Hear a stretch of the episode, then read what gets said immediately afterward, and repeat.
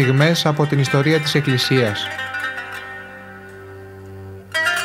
Με τον Αρχιμανδρίτη, πατέρα Ιάκωβο Κανάκη. Πρωτοσύγγελο της Ιεράς Μητροπόλεως Γόρτινος και Μεγαλοπόλεως.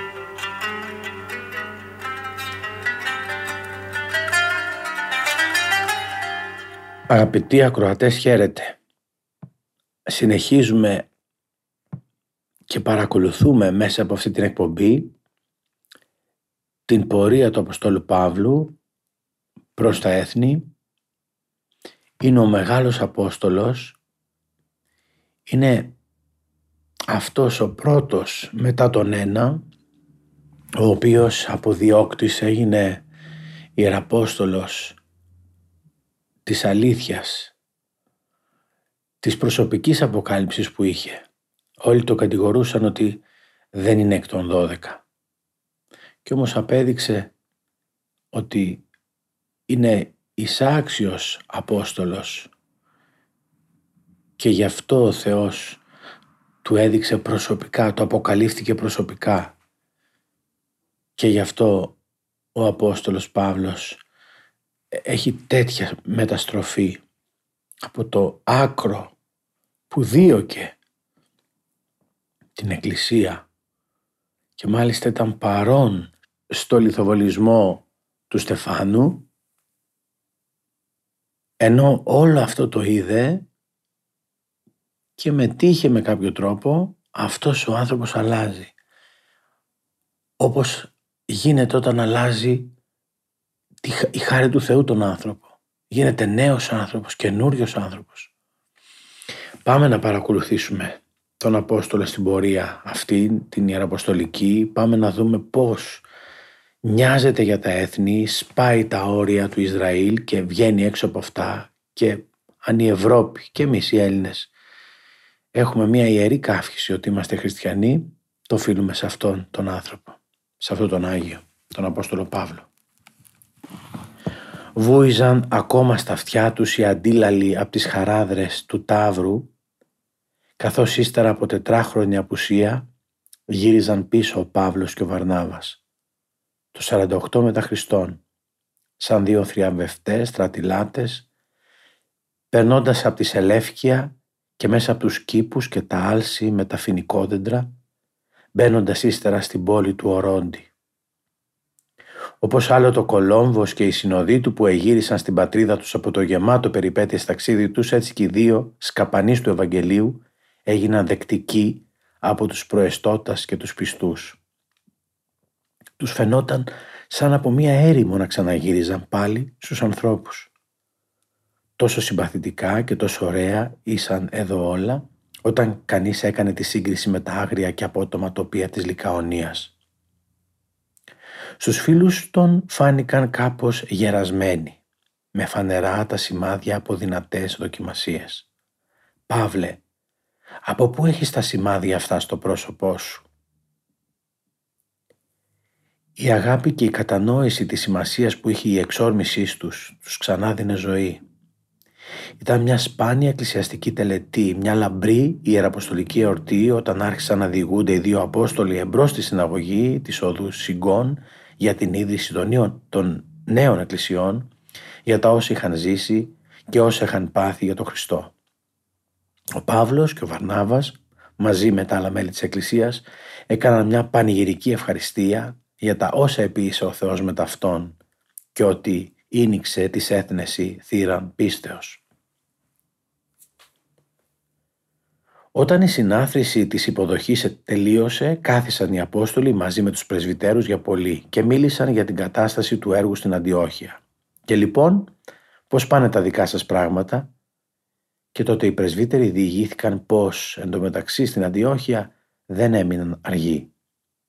Σε ολόκληρη τη Συρία μέχρι τα ψηλά στο όρος Άμανο, ακόμα και ως το εσωτερικό της Κιλικίας, άνθιζε ένα στεφάνι από καινούργιες εκκλησίες που για αυτές πριν ούτε λόγος δεν μπορούσε να γίνει. Και με τους εξιουδαίων χριστιανούς πώς θα πάτε, τότε οι πρεσβύτεροι κοίταξαν με αγωνία ο ένας τον άλλον, ρωτώντας σιωπηλά αν έπρεπε να μιλήσουν γι' αυτό. Αν συνεχιστεί έτσι, φοβόμαστε πως η κατάσταση θα γίνει κρίσιμη. Οι αδελφοί στα Ιεροσόλυμα δεν καταλαβαίνουν τις συνθήκες τις δικές μας.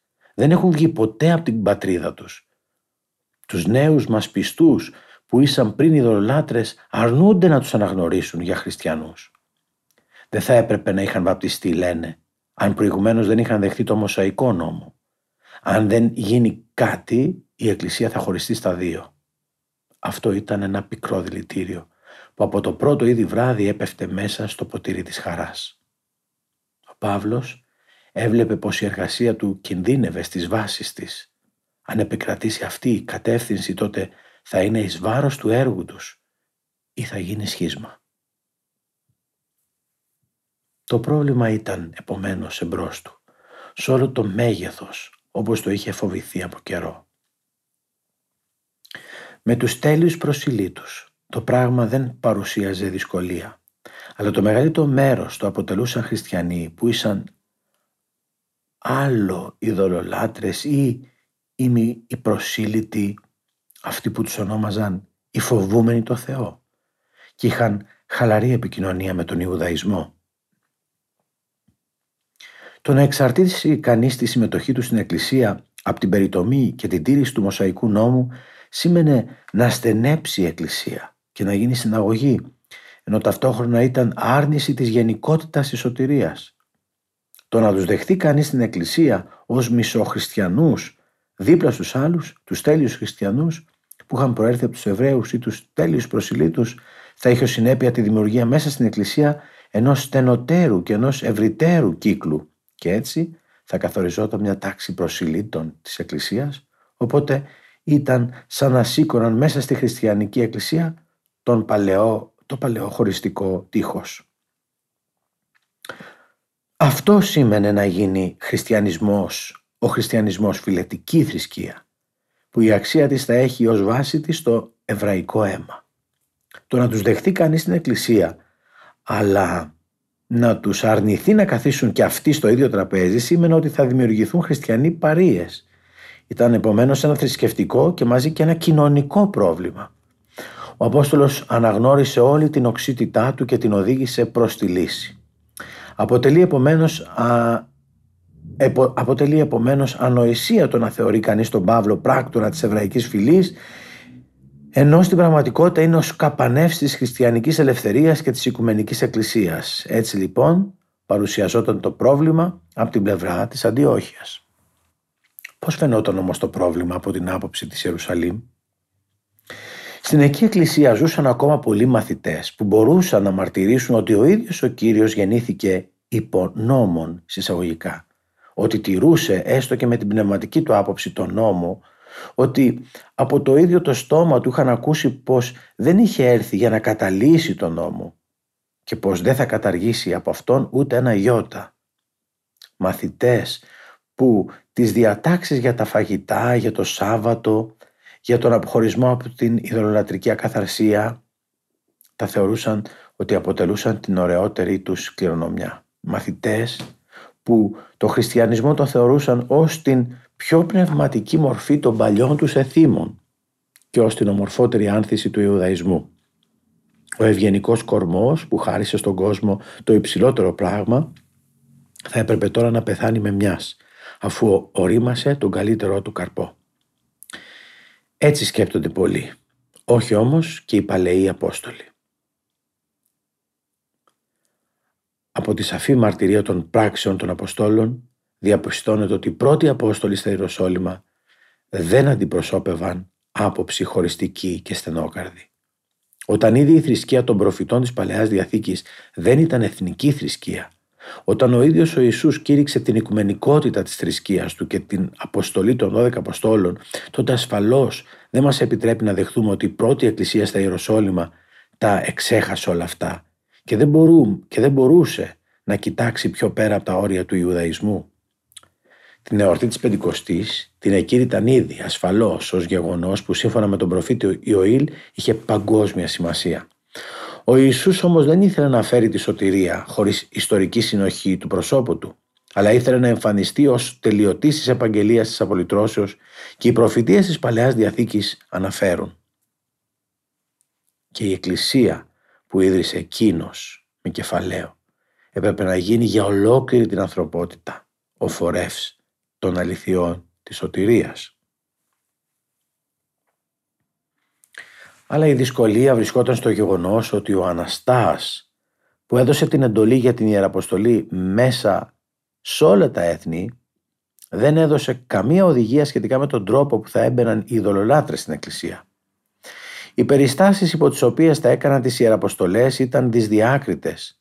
Δεν ήταν φανερό αν αυτό που εδιδάχθη ο Πέτρος με το όρομα της Ιώπης ήταν αρχή που θα ίσχυε γενικά ή επρόκειτο για μια μοναδική εξαίρεση. Παραδέχτηκαν το δεύτερο. Δεν πρέπει λοιπόν να κρίνουμε πολύ αυστηρά την Εκκλησία της Ιερουσαλήμ, επειδή εδίσταζε να δεχθεί αμέσως ως ισότιμα μέλη της Εκκλησίας του Χριστού τους πιστούς που ήρθαν από την ειδωλολατρία. Ήθελαν να εξετάζουν το ζήτημα σε κάθε περίπτωση χωριστά και να αφήνουν να τους οδηγεί ο Θεός, μιλώντας τους με γεγονότα. Αυτή ήταν η άποψη των Αποστόλων της Ιερουσαλήμ. Προσωπικώς τηρούσαν το Μωσαϊκό νόμο, χωρίς υπερβολική μέρημνα, χωρίς έπαρση, όπως έκανε και ο Κύριος τους. Αλλά γνώριζαν ότι τη σωτηρία την επιτυγχάνει κανείς μόνο δια του Χριστού. Το δυσκολότερο στάδιο για μια νέα θρησκεία είναι στην αρχή όταν δημιουργηθεί τους, όταν δημιουργεί τους καινούριους τρόπους εκφράσεως των αληθιών της και όταν καθιερώνει για πρώτη φορά τη λατρεία. Στον Ιουδαϊσμό τα θρησκευτικά έθιμα είχαν διαμορφωθεί με πολλή επιμέλεια. Γι' αυτό τα διατηρούσαν προσωρινός. Ακόμα και ο Πέτρος σιωπούσε και ανέβαλε την απόφαση όσο μπορούσε. Από αυτήν όμως τη συνετή γραμμή ξέφυγαν οι περισσότεροι Εβραιοχριστιανοί που ανήκαν πριν στην τάξη των Φαρισαίων. Με βάπτισμα άφηναν το ένδυμα του Φαρισαίου, δεν άφηναν όμως και το φαρισαϊκό πνεύμα. Με την επιρροή αυτών των ανθρώπων στα Ιεροσόλυμα, ο χριστιανισμός σιγά σιγά ξανά παίρνει τη μορφή του παλαιού Ιουδαϊσμού. Σιγά σιγά έγιναν οι τύρανοι όλης της Εκκλησίας των Ιεροσολύμων και είχαν τρομοκρατήσει μάλιστα και τους ίδιους τους Αποστόλους. Σε ένα όμως σημείο πρέπει κανείς να δώσει δίκιο στον Ιουδαϊσμό. Ότι ποτέ, ακόμα και στη μεγαλύτερη του σύγχυση, ποτέ δεν απομακρύνθηκε τόσο πολύ ώστε τον Θεό που αποκαλύφθηκε στην Παλαιά Διαθήκη να τον κατεβάσει σε Θεό των Εβραίων ή σε Θεό μιας ορισμένης φυλής. Γιατί αυτοί, αυτοί οι Ευρωχριστιανοί, οι Εβραίοχριστιανοί θα έπρεπε να αρνηθούν όλους τους προφήτες. Το βασικό τους λάθος λοιπόν ήταν ότι επίστευαν βέβαια πως ο Θεός ήταν ο Θεός και των ειδωλατρών, πως ο Μεσσίας ήταν ο βασιλιάς όλης της ανθρωπότητας και πως οι εθνικοί μπορούσαν να γίνουν μέλη της βασιλείας αλλά δεν ήθελαν να πιστέψουν ότι οι εθνικοί θα είχαν τα ίδια δικαιώματα με τους Εβραίους. Τον μονοθεϊσμό τους και τον ηθικό τους νόμο τον άφηναν με συγκατάβαση και τον ειδωλατρικό κόσμο αλλά την μεσιανική ελπίδα την ήθελαν η οικογενειακή κληρονομιά μόνο για το λαό τους. Τέλει οι πολίτες αυτής της βασιλείας μπορούσαν να γίνουν μόνο οι απόγονοι του Αβραάμ ή και όσοι με την αποδοχή της περιτομής είχαν γίνει μέλη του εκλεκτού λαού του Θεού. Ο νόμος και η περιτομή σαν ένα είδος μυστηρίου χάριζαν τη σωτηρία. Το αίμα και οι λειτουργικές διατάξεις του Μωσαϊκού νόμου έπρεπε να είναι οι φορείς και τα μέσα των ευλογιών του Χριστού και επομένως ο χριστιανισμός ήταν μόνο το τέρμα, η κορονίδα, η, κορυφή του Ιουδαϊσμού. Έτσι όμως η ουσία του χριστιανισμού, η αποκλειστική σωτηρία και η απολύτρωση διαμόνου του Χριστού καταντούσε προβληματική. Τη δυνατότερη όθηση την έλαβε αυτή η κατεύθυνση από την αξιοσέβαστη προσωπικότητα του Ιακώβου του Νεωτέρου του πιο στενού συγγενούς του Κυρίου που όλοι τον είχαν παραδεχθεί ως αρχηγό ή, αν επιτρέπετε να πούμε, η λέξη δεν υπήρχε τότε, ως επίσκοπο των Ιεροσολύμων. Ο Ηγήσυπος στην, ε, στην ιστορία του Ευσεβίου διηγείται ότι ανήκε στους τέσσερις εκείνους συσσαγωγικά αδελφούς του Κυρίου που στην αρχή επειδή δεν μπορούσαν να καταλάβουν την αποστολή του αντιτάχθηκαν προς τον Ιησού. Αργότερα τα μάτια του άνοιξαν. Ο Ιάκωβος γνώρισε να συνδυάζει την αγάπη προς τον Ιησού, την τήρηση του νόμου και την αυστηρή ασκητικότητα. Τα μαλλιά του έπεφταν σε μακριούς βοστρίχους. Στο κεφάλι του ποτέ δεν είχε αγγίξει, δεν το είχε αγγίξει ψαλίδι. Το σώμα του δεν είχε έρθει σε επαφή ούτε με μία σταγόνα μύρο. Ενώ ακόμα ζούσε, ο βίος του είχε γίνει θρύλος. Σε όλη του τη ζωή έμεινε ναζιραίος. Δύσκολα μπορούμε να φανταστούμε ποιο ιερό δέος προκαλούσε αυτός ο άνθρωπος όλους τους συγχρόνους Ιουδαίους και Χριστιανούς με τον ντύσιμό του, με τους τρόπους, με τη ζωή του, έστω και αν τα μισά από όσα αναφέρει η παράδοση είναι αληθινά. Η παράδοση αναφέρει ότι δεν φορούσε ούτε σανδάλια ούτε μάλινα φορέματα.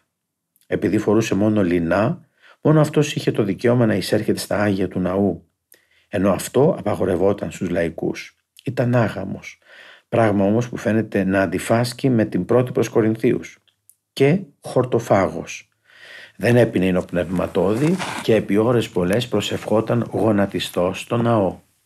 Έλεγαν ότι τις ημέρες του τις περνούσε όπως ο Ιερεμίας στο ναό, παρακαλώντας για τη μετάνοια του λαού του και για την αποτροπή της τιμωρίας που απειλούσε την Ιερουσαλήμ. Τον έλεγαν ο δίκαιος, τον έλεγαν ο προστάτης του λαού. Ανάπλωνε τα χέρια του προς τον ουρανό, αυτό και μόνο αρκούσε για να κάνει θαύμα.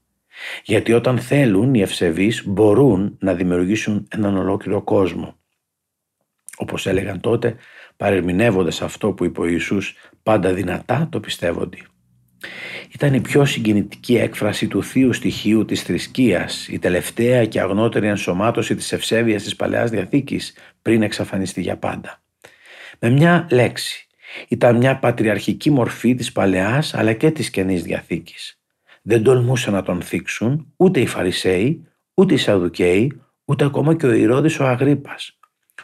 Όταν όλοι οι Απόστολοι εγκατέλειπαν την πόλη, έμεινε μόνος του εκεί.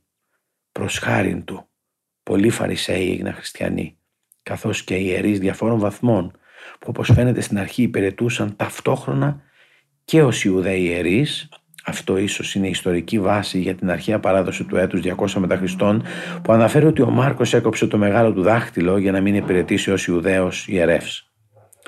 Προς τα έξω η εκκλησία της, της Ιερουσαλήμ παρουσιαζόταν ως ευσεβή η Ιουδαϊκή αίρεση. Για το εσωτερικό της μυστικό, την ευχαριστιακή της ζωή, ο κόσμος δεν γνώριζε τίποτα. Η ελευθεριάζουσα κατεύθυνση του Στεφάνου φαινόταν πως είχε σβήσει τελείως. Ο πνευματικός του κληρονόμος ήταν ο Παύλος ώστε μέσα στη μητέρα των εκκλησιών, γύρω από τον Ιάκωβο, ως κέντρο, είχε σχηματιστεί ένα κόμμα υπερβολικά, ένα κόμμα υπερβολικά συντηρητικό. Το κόμμα αυτό, όταν ήρθε η είδηση στα Ιεροσόλυμα ότι ο Παύλος και ο Βαρνάβας γύριζαν πίσω και ότι είχαν ιδρύσει με μια μεγάλη εκκλησία ε, είχαν ιδρύσει μια μεγάλη εκκλησία που την αποτελούσαν χριστιανοί εξ εθνών και ότι οι ιδέες τους είχαν γίνει δεκτές και στην εκκλησία της Αντιόχειας χάρη στην κατάχρηση του ονόματος του Ιακώβου έστειναν αμέσως από αυτούς τους πιο φανατικούς αντιπροσώπους τους στην Αντιόχεια. Τους δέχτηκαν με σεβασμό οι προϊστάμενοι της εκκλησίας γιατί πίσω από αυτούς διακρινόταν η σκιά ενός πολύ μεγάλου. Αλλά άρχισαν να αισθάνονται κάποια ψυχρότητα όταν είδαν πως οι νεοφερμένοι, ύστερα από κάθε επιτυχία επαφή με τους εξεθνών χριστιανούς, έπαιρναν τα χέρια τους και δεν δέχτηκαν καμία πρόσκληση σε χριστιανικό σπίτι. Με έναν απερίτμητο δεν επιτρεπόταν να καθίσει κανείς στο ίδιο τραπέζι και πολύ περισσότερο να φάει κανείς από την ίδια πιατέλα, όπως το συνήθισαν τότε στην Ανατολή. Αυτοί οι άνθρωποι ούτε μια πνοή από το βούισμα του πνεύματος της Πεντηκοστής δεν είχαν αισθανθεί ποτέ. Παντού έβλεπαν κινδύνους όταν όμως το γεύμα της αγάπης κατά το Σαββατόβραδο έφαγαν σε χωριστό τραπέζι και δήλωσαν φανερά στη, στη συνάθρηση της Εκκλησίας της Αντιόχειας «Εάν μη περιτέμνηστε το έθιμο Ισαίος ου δύναστε σωθήνε, τότε ξέσπασε η καταιγίδα». Πρέπει να ήταν φοβερή γιατί ο Λουκάς σε αυτό το σημείο ομιλεί περιστάσεως, δηλαδή για μεγάλη διαμάχη. Πράξεως στις πράξεις κεφάλαιο 15, δεύτερος στίχος και εξής.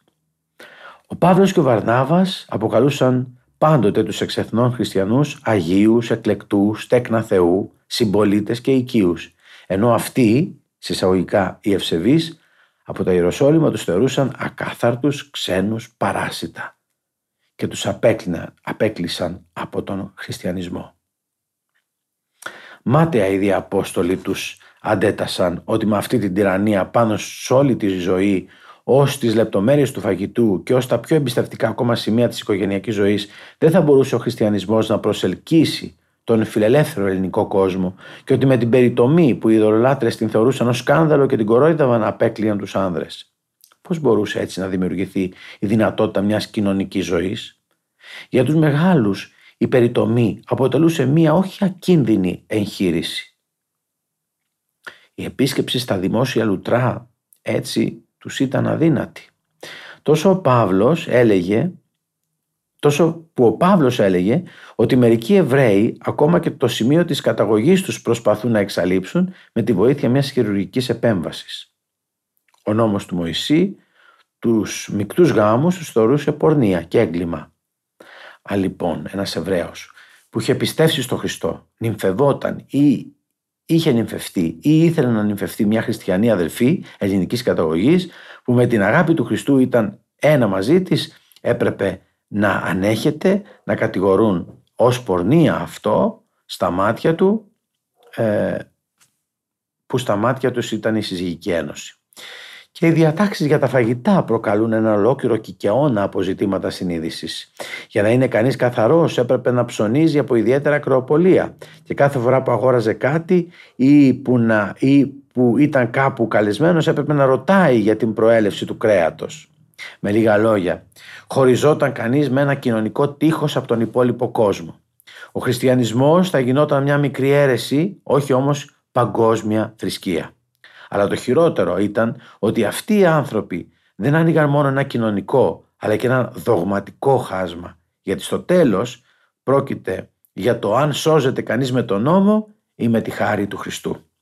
Όλα όμως αυτά πήγαιναν στα χαμένα φαινόταν αδύνατο να υπερνικήσει κανείς τα όρια των Ιουδαϊκών προκαταλήψεων και της Ιουδαϊκής ανατροφής.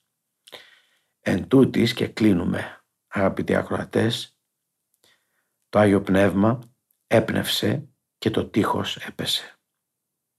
Ο Θεός έδωσε στους Αποστόλους σοφία και σταθερότητα και με τη χάρη του ο Απόστολος Παύλος έγινε το εκλεκτό όργανο για να συμπληρωθεί ένα έργο που ήταν απαραίτητο για τη διαμόρφωση μιας αληθινής, καθολικής, οικουμενικής δηλαδή, εκκλησίας. Έπρεπε να προκληθεί σύντομα μια βασική απόφαση ανώτερης αυθεντίας στα Ιεροσόλυμα. Ο Παύλος λοιπόν κατά αποκάλυψη του πνεύματος ορίστηκε για να λάβει μέρος στο ταξίδι. Τα βλέπουμε στην προσγαλάτας επιστολή. Για αυτό το ταξίδι προς τα Ιεροσόλυμα που αποφασίστηκε γρήγορα σήμαινε δύο πράγματα.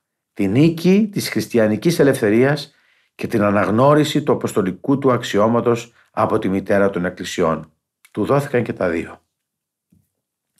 Εδώ σταματάμε αγαπητοί μου σήμερα την επικοινωνία μας μέσα από αυτή τη ραδιοφωνική εκπομπή.